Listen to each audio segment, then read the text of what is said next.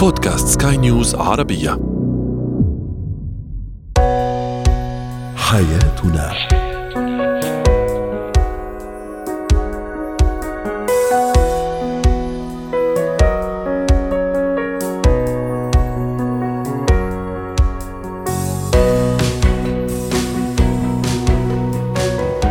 مستمعينا الكرام أهلا بكم معنا إلى حياتنا. فضاؤكم اليومي الذي يعنى بشؤون الأسرة. وباقي الشؤون الحياتية الأخرى والذي يمكنكم الاستماع إليه عبر منصة سكاي نيوز عربية dot com slash podcast وباقي منصات سكاي نيوز العربية الأخرى.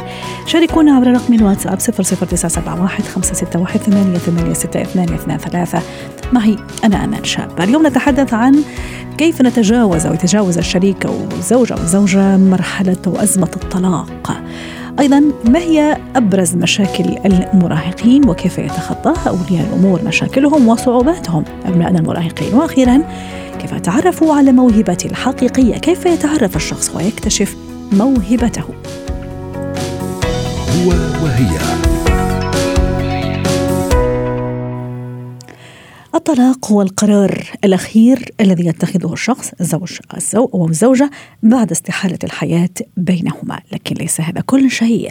فالطلاق له أزمة وله مرحلة أيضا يجب أن يمر بها هذا الشريك الزوج والزوجة قد تنتابها بعض المشاكل النفسية توتر اكتئاب نوبات هلع قلق. أحيانا ندم أيضا. كيف نتجاوز هذه المرحلة؟ رحبوا معي بالأخصائية والمعالجة النفسية دكتورة رندا رزق. الله يسعد أوقاتك دكتورة رندا. أهلا وسهلا فيك. أكيد شخصيتنا مختلفة أنماطنا الشخصية مختلفة خريطتنا السلوكية أيضا مختلفة بين الرجل والمرأة بين الزوج والزوجة وبالتالي ردود فعلنا ستكون مختلفة. لكن بالمجمل أكيد لهذه لهذه الفترة مراحل. أقصد فترة ما بعد الطلاق أليس كذلك؟ وكيف يجتازها عفوا الشريك الزوج أو الزوجة بسلام خاصة إذا في بيناتهم أيضا أولاد. أسعد الله أوقاتكم. أهلا وسهلا دكتورة. أهلا فيك. آه المراحل آه ما بعد آه الطلاق آه بتكون هي مراحل تشبه مراحل الصدمة النفسية التي يتعرض لها الشخص. فيها فقدان. يعني فقدان شريك متعود عليه. حتى وإن كنا اتخذنا القرار بقناعة دكتورة رندا صح؟ طبعا. لأنه عادة لما نقول صدمة أنا شيء مش متوقعته ولا مستنياه يعني لكن أكيد. الطلاق يعني جاء أكيد بعد شد وجذب بعد نقاشات وبعد ما استحالت الحياة وبالتالي اتخذنا هذا القرار. لكن هذا لا يمنع من وقوع الصدمة. بالتأكيد الحالات مختلفة بيختلف حسب عدد سنوات الزواج درجة علاقة الحب بينهما ونوعيتها من الذي طلب الطلاق درجة نوعية المشاكل التي أدت إلى الطلاق أسلوب التعامل مع فكرة الطلاق بحد ذاته كأسلوب لكل منهما أسلوب معين بنية شخصية كل منهما درجة وعيه درجة الاعتماد والاستقلالية درجة عاطفيته وحساسيته كل هذه العوامل تلعب دور في فيما بعد الطلاق. طبعا عندنا مراحل عامة تنطبق يعني بشكل خطوط عريضة يعني هي. ممكن نقول إنه هي حالة أول شيء الذهول. اللي هي فيها الإنكار الشخص بيكون لسه ما ما متوقع إنه شو اللي صار إنه هل حقيقة تم الطلاق أو لا صح. تماما مثل وقت اللي بيتعرض لصدمة فهو بينكر هي الصدمة أو إنه لسه ما استوعبها يعني لسه العقل لم يستوعب ما حدث والإنكار دكتورة رندا معلش سامحيني قطعت كلامك فيها الانكار يتضمن ربما لوم لوم الشريك ممكن حتى اللوم لوم نفسه يعني هذا الزوج أو الزوجه مش قادر يحافظ على بيته أو مش قادرة تحافظ على بيتها لوم المحيطين أليس كذلك؟ يعني هل فترة فترة صدمة كمان ما الذي تتضمنه من مشاعر خليني أقول سلبية؟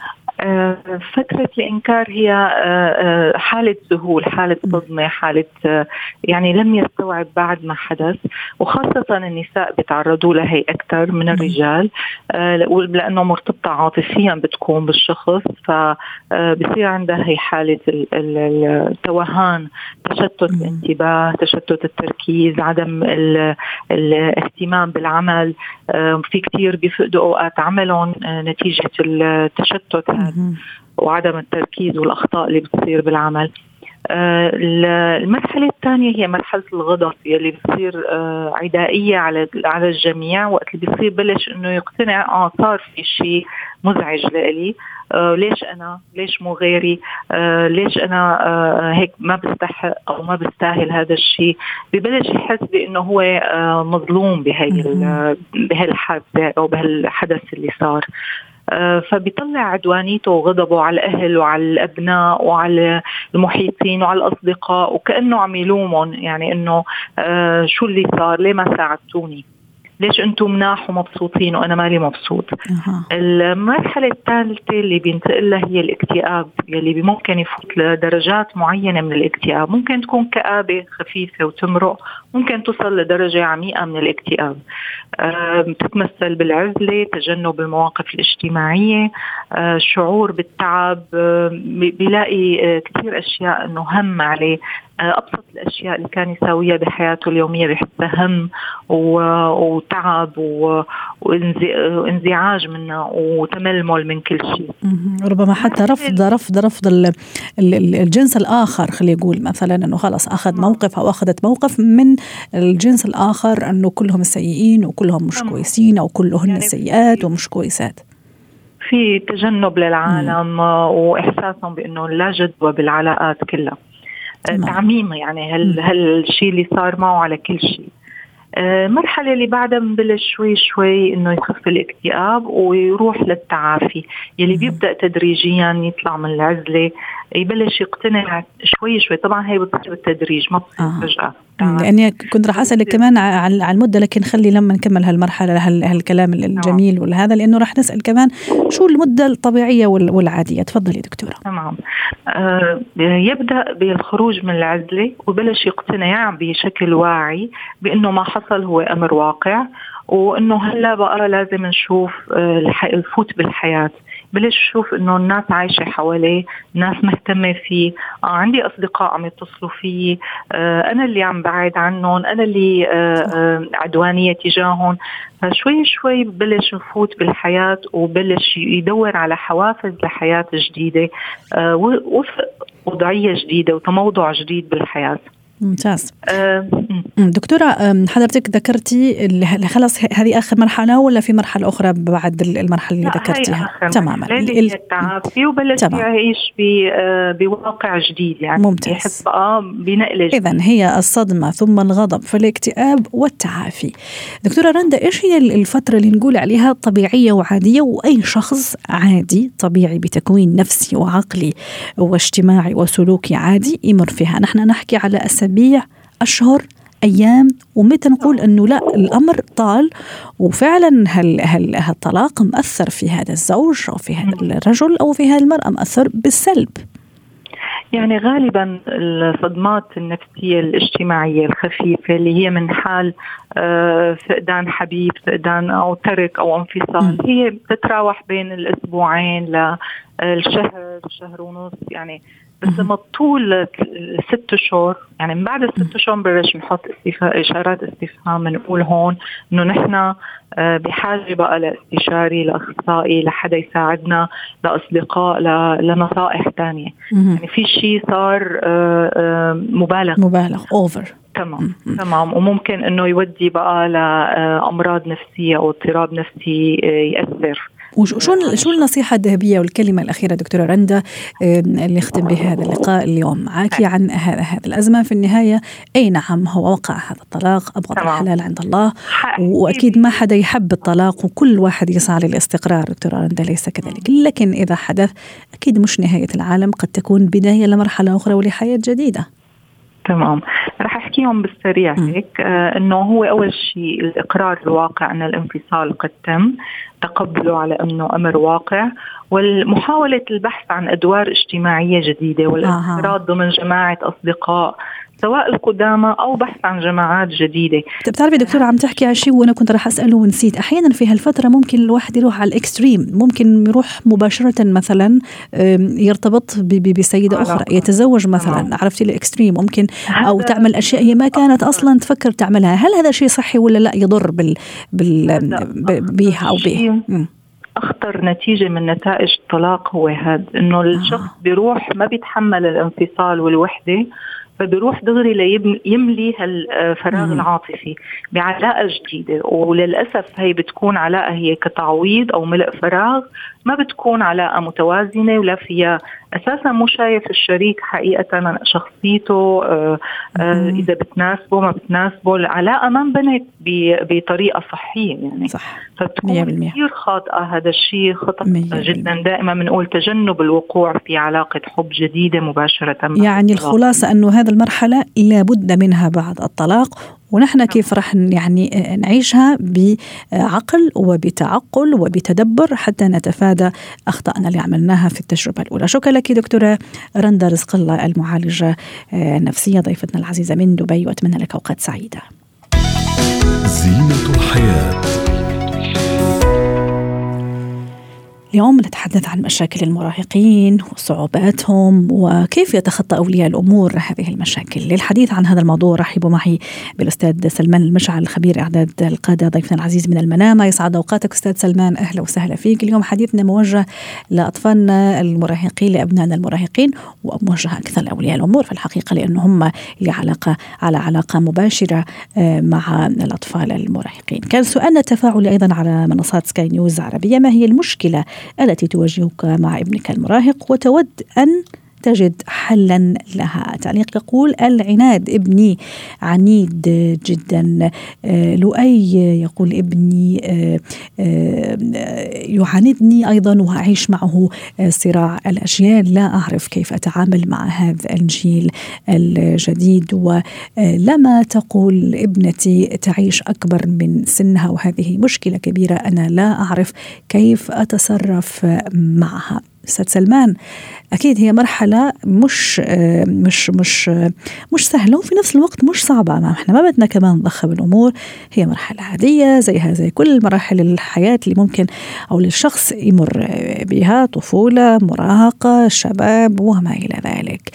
إذا حابين نتعرف اليوم أنا كأب وأم إيش هي أبرز مشاكل المراهقة اللي أنا لازم أستعد ليها وأكون عارف بها حتى أعرف أتعامل معها؟ بداية الحديث أنا خليفة المحرزي والأستاذ سلمان. التربية من أصعب المراحل التي تواجه الكثير من الآباء. التربية عبارة عن أربع محطات رئيسية. كل أربع سنوات عبارة عن محطة تسمي محطة الغراس ثم الكراس م. ثم الناس ثم الميراث. في كل محطة من المحطات الأربع يعني الابن كل أربع سنوات يمر بمتحولات ومتغيرات في أكثر من 22 نقطة. لهالدرجه ها؟ 22 نقطه من الناحية النفسية السلوكية الجسمانية الوظيفية آه اللفظية المهارية الاجتماعية الفكرية. هذه المتغيرات كثير من الآباء لا يدرك ولا يلاحظ هذه المتغيرات فيتعامل مع الابن كأنه هذا الطفل مبرمج. وهذا من أكبر الأخطاء الموجودة أن الأب أو الأم تريد أن تربي الابن كأن بين يديها قطع صلصال. تشكلها كما تريد. وهذا الواقع غير حقيقي تماما لأن الابن كلما يكبر في السنة كل سنة يكبر فيها الطفل كلما يقل معدل التأثير عليه ب 10% إلى أن يصل إلى المرحلة الخطيرة اللي نسميها مرحلة إيش؟ المحيط الأزرق عند الثقافة اليابانية اللي نسميها مرحلة الاستقلالية. الابن عندما يدخل في المحطة الثالثة اللي هي من محطة آه، من 14 إلى 18 سنة نسميها منطقة الاستقلالية أو يسمون تقنية العش الفارغ. يبدأ يتعامل مع الحياة بنوع من الاعتمادية على نفسه والاستقلالية الذاتية. ولذلك يرى الأبناء بأن هنالك لا يزال عليهم نوع من السيطرة وعليهم نوع من الإخضاع. وهذا يولد حالة من ردة الفعل العنيفة الذي يطلق عليه الآباء لغة العناد. هو لا يعاند وإنما هو يريد أن يستقل بشخصيته ويقوم بالبناء الذاتي لبناء ذاته. فبالتالي هنا يحدث الاصطدام الكبير بين الآباء وبين الأبناء. هو يعتبر هذا عناد وهو ي... والطرف الآخر يراه أن هذا نوع من الاستقلالية التي يريد الآن أن يبتعد فيها عن لغة الأوامر ولغة التوجيهات المباشرة. دكتور خليفة معلش سامحني كان في خطأ بين في الضيوف سامحني أعتذر منك وكمان نعتذر من ضيف الأستاذ سلمان المشعل. دكتور خليفة بالحديث عن صراع الأجيال أيضا يبدو أنه هذه مشكلة كبيرة آه، تواجه الآباء والأمهات في التعامل مع الأبناء المراهقين أليس كذلك؟ آه الأب يجب أن يدرك يجب أن تربي ابنك على زمان ليس بزمانك يجب أن تربي ابنك على على وضع ليس بوضعك كثير من الأباء. ماذا يتحجج يقول نحن ربونا أبناؤنا على ذلك. طبعا المجتمعات كما يقول ابن خلدون في مقدمته يتعرض إلى متغيرات ومتحولات. كل عشر سنوات المجتمع يخضع إلى متغيرات جديدة ومؤثرات يغير يغير سلوك الأبناء بشكل تمام، لا تنسى إحنا جميع الأبناء وخاصة المراهقين لديهم سبعة منابع أساسية للتأثير، من بينها المجتمع، من بينها تقنيات الإعلام، من بينها الأقران، من بينها الفكر والثقافة المنتشرة السائدة الموجودة، ولذلك يجب أن يفهم الأب بأن الابن هذا المتغير يجب أن يتماشى معه بذكاء، لا أن يتعامل معه بلغة الصد، بلغة الأوامر بلغة الاستجابه المطلقة. هاي ثقافة الابن أن يستجيب بصورة مطلقة هذه انتهت. الابن أصبح الآن معتد بنفسه أصبح الابن الآن يتفوق على الأب في كثير من الأشياء. إحنا عيالنا أمل يتفوقون علينا في خمس اشياء أساسية. معلومات. سابقا كنت أنا مصدر المعلومات الأساسية. الآن لا. أصبح الآن السيد الإنترنت أو السيد الجوجل هو مصدر المعلومات الأساسية. التقنيات الموجودة كثير من الأبناء يتفوقون على والديهم في التقنيات والالكترونيات وغيرها. إلى جانب مصادر مصادر مصادر التأثير. سابقا كان الأب يمثل مصدر أساسي للتأثير على ابنه. أصبح الأب الآن مشغول أصبحت الأم الآن مشغولة فقل مستوى التأثير على أبنائهم إلى جانب نموذج القدوة أو النموذج الإيجابي في السلوك الإيجابي. أصبح الآن الأب لا يمثل السلوك الذي يفتخر به الابن أمام آه، المجتمع خاصة إذا وجد أن هنالك سلوكيات غير حسنة عند عند الأب وعند الأم. يصاب الابن بحالة من الصدمة. ولذلك هذه تحديات وصراع كبير ما بين الأبناء والآباء في هذا العصر الحديث. صحيح. وحتى نختم دكتور خليفة ممكن كمان هالنصيحة اليوم لكل الآباء والأمهات اللي بالنسبة لهم عم يعانوا ومش عارفين فعلا يتصرفوا مع مع أبنائهم المراهقين. ممكن حتى يدخلوا في صراعات وممكن هم يدفعوا بشكل أكيد مش مقصود بهذا الابن ربما لارتكاب سلوكيات غير محببة ممكن حتى لا سمح الله للانحراف لأنه هو مش عارف أصلا يتعامل زي ما تفضلت حضرتك مع هالمراهق ومع كمان الجيل الجديد للمراهقين. الأمور كثير اختلفت أكثر أسباب الانحراف السلوكي عند الأبناء في فترة المحطة الثالثة اللي نسميها محطة المراهقة بسبب سلوك رئيسي منتشر في المجتمعات العربية نسميها التربية الإنفعالية. اسوء طريقة تربوية على الإطلاق تمارس في المنازل التربية الإنفعالية القائمة على التهديد، على التعنيف، على التخويف، على الترهيب، على التسميم. هذه الأساليب تولد ردة فعل سليبة سلبية عند الابن وممكن يدخل في دائرة من السلوك السلبي أو السلوك المنحرف كردة فعل من عدم الاحتواء. يجب أن نربي أبنائنا بشيء من الحب بشيء من الاحتواء بشيء صحيح. من الانسجام بشيء واضح. من التقبل. لا نتعامل معه بطريقة من التعنيف وبطريقة من القسوة والتجريح. يولد ردة فعل سلبية عند الابن وبالتالي لا يمكن علاجها لاحقا. شكرا لك دكتور خليفة المحاسي رئيس المجلس الاستشاري الأسري ضيفنا العزيز من أبو ظبي. مهارات الحياة.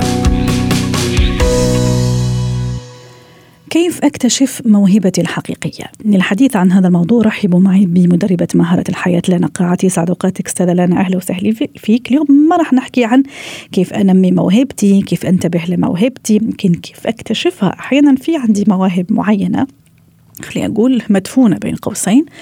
أنا ما أعرفها ممكن أكتشفها بالصدفة ممكن أكتشفها بعد سنوات ممكن يكتشفها أحد الأصدقاء والصديقات. كيف أكتشف أو أنبش عن هذا الموهبة؟ في كذا آليات تخليني أعرف أنا شو موهبتي. نهاركم سعادة وأهلا وسهلا بكل المتابعين. ولحتى عقب على كلامك نحن فينا نبدأ بآلية بسيطة وأنه أسأل الأصدقاء شو أنا متميز. شو الأشياء اللي هن بيحبوني فيها أو اللي أنا دائما بعمله بيلاحظوه علي أنا جدا متقن لإله. هاي المعلومات ممكن يكون عندي موهبة غيري منتبه لها ومثل ما انت قلتي أنا مو مدرك إنه عندي إياها ولو حتى بعد سنوات. فسؤال ممكن بلش فيه عن طريق العلاقات. نسألهم آه، ونعرف منهم شو الأمور اللي أنا مبدع فيها. فيني أحط لنفسي عدة أسئلة وراقب نفسي. بأيام الطفولة شو كانت آه، مثلا الممارسات اللي بحب ألعبها؟ هل هي أكثر حصة مفضلة عندي شو كانت؟ حصة الرياضة حصة الرياضيات حصة العلوم. كلياتنا إذا بنرجع لطفولتنا أكيد بيكون عندنا حصة مفضلة بنحب نتذكرها. صح. هي كمان بتقول شيء عنا. بدي أحاول آه، شوف شو آلية الميموري الذاكرة عندي. هل أنا شخص عندي ذاكرة مرئية ذاكرة سمعية آه، ذاكرة بالحفظ. هي بتساعدني أعرف شو هي موهبتي وبتساعد كثير لأنه عادة الأشخاص المرئيين آه، ممكن بيجذب نظرا أكثر الأمور الفنية. اللي عندهم ذاكرة سمعية ممكن الأمور الموسيقية. نحن بنفكر بالموهبة على إنه هو شيء فقط فطري بنولد فيه. يعني واحد صوته حلو واحد بيعرف يرسم. بس في كثير ناس آه، فنانين بمجال الرسم ما كان عندهم موهبة لكن تعلموها واكتسبوها ودرسوها وحتى بدرسوها ومبدعين فيها. صح. ففي كثير أمور نحن ممكن بتشدنا وبنلتفت لها وبنحس حالنا إنه في شيء آه، بيعجبنا فيها. قد تكون سبب للموهبة. نحن هلأ بعصر ال social media وكثير ناس آه، كل الوقت عم تحضر فيديوهات أونلاين. شو الفيديو اللي عم يلفت نظرك؟ مين الناس اللي أنت متابعهم؟ صح. لو نحن بنطلع على هاي الفيديوهات والناس حنلاقي في قاسم مشترك. يمكن أنا أكون متابعة كثير وصفات وبتلفت نظري ومسيفة 100 وصفة وما عملت ولا واحدة منها. معناتها في شيء عم بيشدني. أو أنا ليه دائما بتابع الناس اللي مهتمين بالموضة والجمال؟ قد يكون أنا في عندي اهتمامات فنية. أنا لازم اعمل اناليسز آه، شوف مع نفسي أنا شو اللي بيشدني دائما. صح. بوقتي الفاضي أنا لما بيكون لو أنا قلت لك هلأ حأعطيكي ساعة بريك. شو أول شيء بيخطر على بالك تعمليه؟ هي الأمور هي. الأسئلة بدي أحاول أسأل نفسي. وسجلها وأعرف شو اجابتها فكرتك عم تسأليني عم رح عم فكر شو ممكن أول شيء رأيك. بستمع لأغنية جميلة بحب أنا الموسيقى بحب الفن بحب الطرب. مثلا. شيء جميل. أو أقرأ شيء عنده علاقة بالتاريخ. كمان أحب الأشياء اللي عندها علاقة بالتاريخ. أنت آه، يعني بتعزفي موسيقى؟ هل جربتي أو بتعرفي تعزفي على آلة أه لا بتعرفي بس بفكر بالعزف على آلة العود. بحب هذا الآلة كثير. معناتها بس ما جربت. هو موهبتك جربتي فلازم نجرب. ما عندنا حل غير إنه نجرب. لأنه يمكن مم. تجربي وبعد ما تجربي تلاقي إنه لا أنا مو هي الآلة الموسيقية اللي فعلا حسيت إنه بتشدني. يمكن بدي آلة موسيقية ثانية أو يمكن أنا بس بستمتع بالسماع للموسيقى. جميل. وممكن لنا حتى نختم معك كمان. ما أعرف إذا هذه طريقة تعرفني على موهبتي. أسأل نفسي شو ممكن اعمله إذا لم يعني الشيء اللي أعمله حتى لم لم يدفع لي مقابل. أتصور هذه كمان من الأشياء اللي تجاوبنا على هذا السؤال. شكرا لك لنا قاعاتي مدربة مهارة حياة. ضيفتنا من دبي.